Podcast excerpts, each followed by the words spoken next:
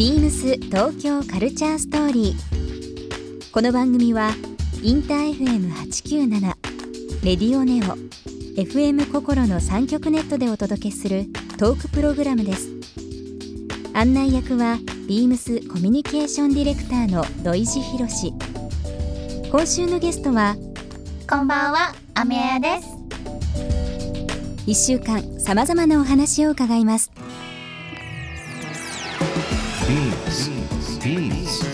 Beams. Beams Tokyo Culture Story.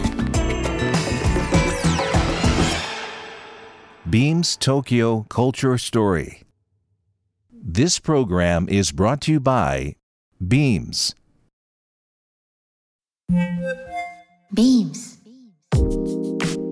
ありとあらゆるものをミックスして 自分たちらしく楽しむ。それぞれの時代を生きる若者たちが形作る。東京のカルチャー。ワクワクするものやこと。そのそばにはきっといつもビームスがいる。ハッピーな未来を作りたい。東京のカルチャーは世界で一番面白い。東京カルチャーストーリ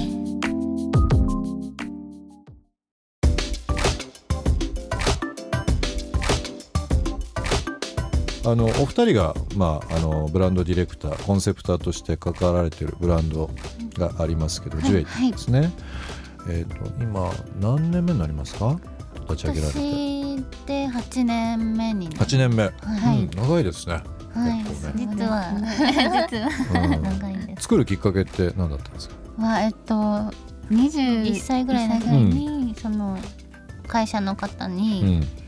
あの声かけてもらって、うん。ブランドをやらないかっていう話をいただいて、いつかそういうブランドをやりたいっていう思いがあったので、あもうチャンスだと思って、チャンスだと思って、はい、うん、なんかでもあのまあ8年ってね、うん。なかなか続くのって難しいというのもあれですけど、うん。まあ、春夏秋冬ってそれぞれうん。1年に2個シーズンがあって、はい、なのでもう1 5 6回うん、出るわけですよね、はいはい。そういうコンセプトに関していつもこういう風な雰囲気にしたいとか、うん。こういうデザインにしたいっていうのは、うん。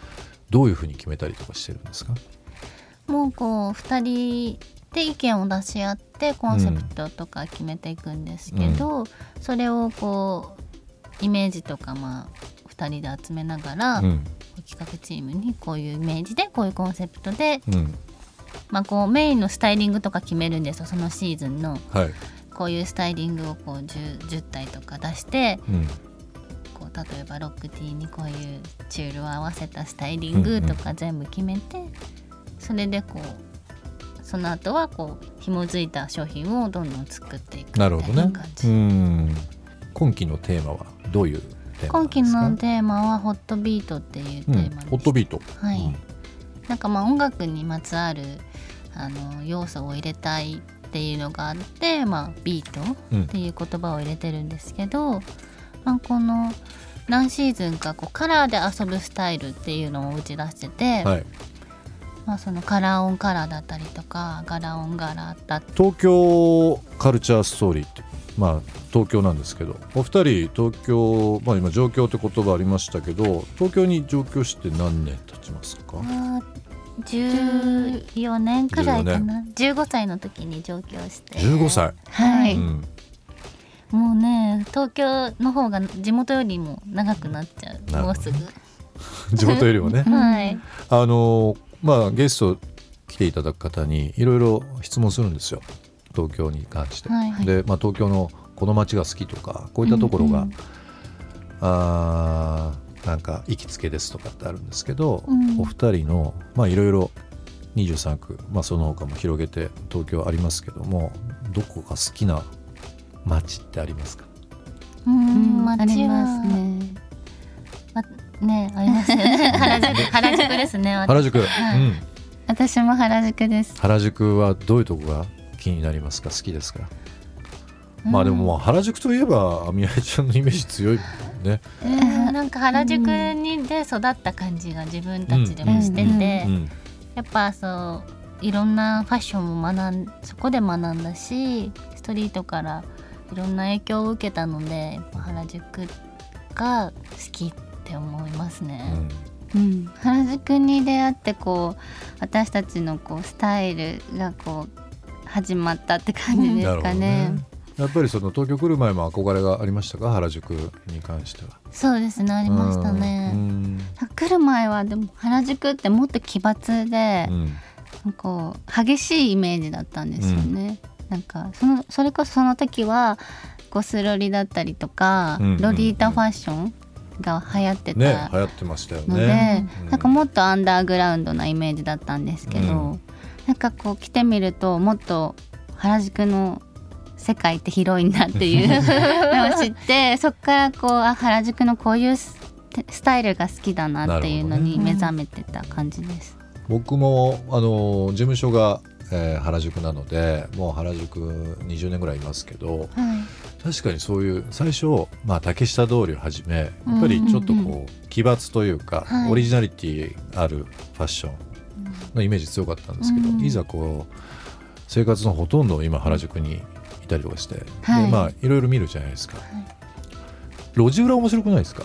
ね、そうなんですよね。なんかこう竹下通りとかはね、うん、あのもうすごいもう観光客とか、うん、地方からもういっぱい人来てるし、特に最近外国人多くて、はい、もう人種のるつぼみたいになってるんですけど、うん、一本裏入るとなんかこう猫が日だまりで寝てたり、一本本当入るだけで音がないっていうのも変ですけど、うん、すごくこう静か。あとはまあ原宿駅のちょうど裏側ですけどやっぱり明治神宮とかも含めて緑も多い、うん、なのでちょっとこう生と動っていうのもあれですけど、すごくこうコントラストがあって、うんうん。原宿最近また改めていいなとは思うんですよね。そうですね、ガイドブックに載ってないこう本当に素晴らしいお店たちがいっぱいあるんですよね。ね洋服屋さんだけじゃなくて、ね。うん、カレー屋もいきなりね食の話しちゃったら カレー屋20軒ぐらいって知ってました。原宿実はカレーってね神保町がすごい有名なんですけど、東京だとね。まあ今もいろんなエリアカレー有名とかありますけど、原宿はね結構僕はカレーの街なんじゃないかなと思うぐらいカレー屋さん多いですよ。そう。なんかご飯どうしようとかっていう人まあいろいろ質問を受けたりだとか、うん、あの店いいよこの店いいよってあるんですけど結構カレー屋さんちょっとカレーカレーってしつこくてすみません、ね、カレー食べたく食べたくなっちゃった教えてほしい。OK です。お任せくださいその辺は。お任せくださいでも本当にねコントラストって言いましたけどあのー、ちょっと早朝の原宿って、うん、よくないですか？なんかねあのーざわつく前の、まあ、ちょっとしたせ嵐の前の 静けさじゃないけど本当に朝もう6時ぐらい、はい、まあ、たまに仕事でちょっと早く撮影とかって行ったりとかするじゃないですか。あのいつもこう人がいるイメージ、まあ、竹下通りなんか特にそうですけど誰もいない原宿あのとか、はいはい、渋谷のスクランブルの時も、うんうん、あの一瞬誰もいない時とかちょっとドキッとするんですよね。見慣れないからなんか、うんうんうん。竹下通りとか、うん、なんか全く違う場所に見えますよね。なんかね。顔がね昼と夜、そう昼と夜全然違うから、ね、もう数時間後にはもう人で溢れ返ってるところですよ、うん、表参道の交差点とか原宿のね、はい、交差点もそうですけど、うん、なんか一個の街ってそういうふうな見方すると、結構面白いかなと思ってて。うん。今年の2月にあのリリースされた「スキャンダル」のアルバム「ハニーでプロデュースをされたっていうのを伺ってますけどもそういうなんかそのプロデュース、はい、アルバムプロデュースっていうのは以前もされてたんですか？初めて今回初めてで、うん、うん、実際どうでした？なんかもともとスキャンダルのともみちゃんっていうベースの子と友達だったので、はい、そのやり取りっていうかそういう意思の伝え合いみたいなものはすごいスムーズにいったんですけど最初こうスキャンダルの方からその今回のアルバムのテーマと、うん、こういう風に見せたいっていう彼女たち自身のこうイメージがあったのでそれを聞いてから私たちがこう全体のイメージを固めてあのすり合わせてった感じです。でも初めての試みってまあ一生残ることだし、はい、緊張もしたんじゃないですか？やっぱりそうですね。ね。アーティストさんありきなので、うん、やっぱりそこは緊張しましたうね。んスキャンダルってもう10年もやってるガールズバンドで、うん。彼女たち自身のこう歴史とかイメージとかうん。こう、本来持ってるものもあるのでそこをいい意味で残しつついい意味で崩さなきゃいけないっていうところの、バランスをすごい考えました。なるほどね。あとはこうファンの方がやっぱり喜んでくれるようなうんこう今までと違うスキャンダルの魅力を出すっていうのをすごい考えてやりなるました。ほどね。多分アミヤちゃんのフィルター通し通してどういうふうに見えるんだろうっていうのを多分ブランドとかそういういろんな人が多分気にしてると思うんですよ。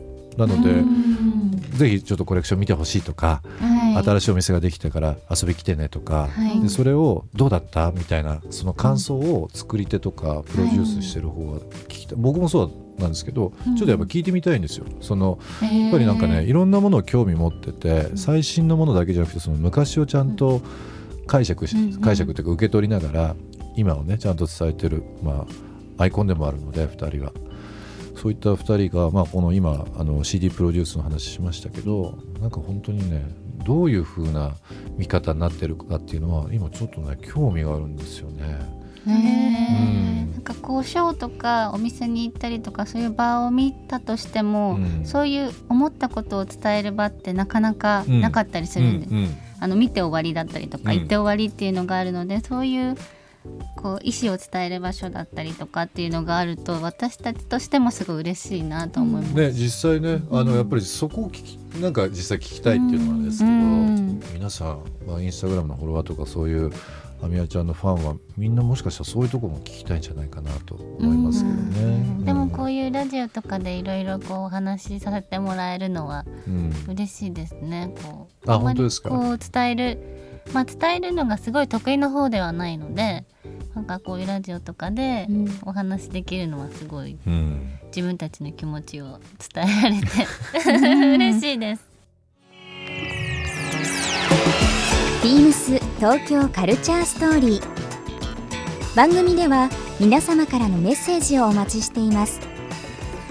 メールアドレスは beams897 アットマークインター FM.jp ツイッターはハッシュタグ beams897 ハッシュタグビームス東京カルチャーストーリーをつけてつぶやいてください。またもう一度お聞きになりたい方はラジコラジオクラウドでチェックできます。ビームス東京カルチャーストーリー。明日もお楽しみに。Beams レディースカジュアルプレスの萩原聡子です。前職はアパレルで洋服を作る仕事をしていました。そこで知り合ったプレスの担当の女性がとても素敵で自分もそんな風になりたいと強く思ったのがプレスを目指したきっかけです。プレスとしてたくさんの人に頼られる存在になるようレスポンスは早く常に明るくいることを心がけています。趣味は登山です。山登りに限らずそこへ行かないと見られない普段は見ることのできない景色を見たくて様々な場所へ出かけています Beams 東京カルチャーストーリー Beams Tokyo Culture Story. This program was brought to you by Beams.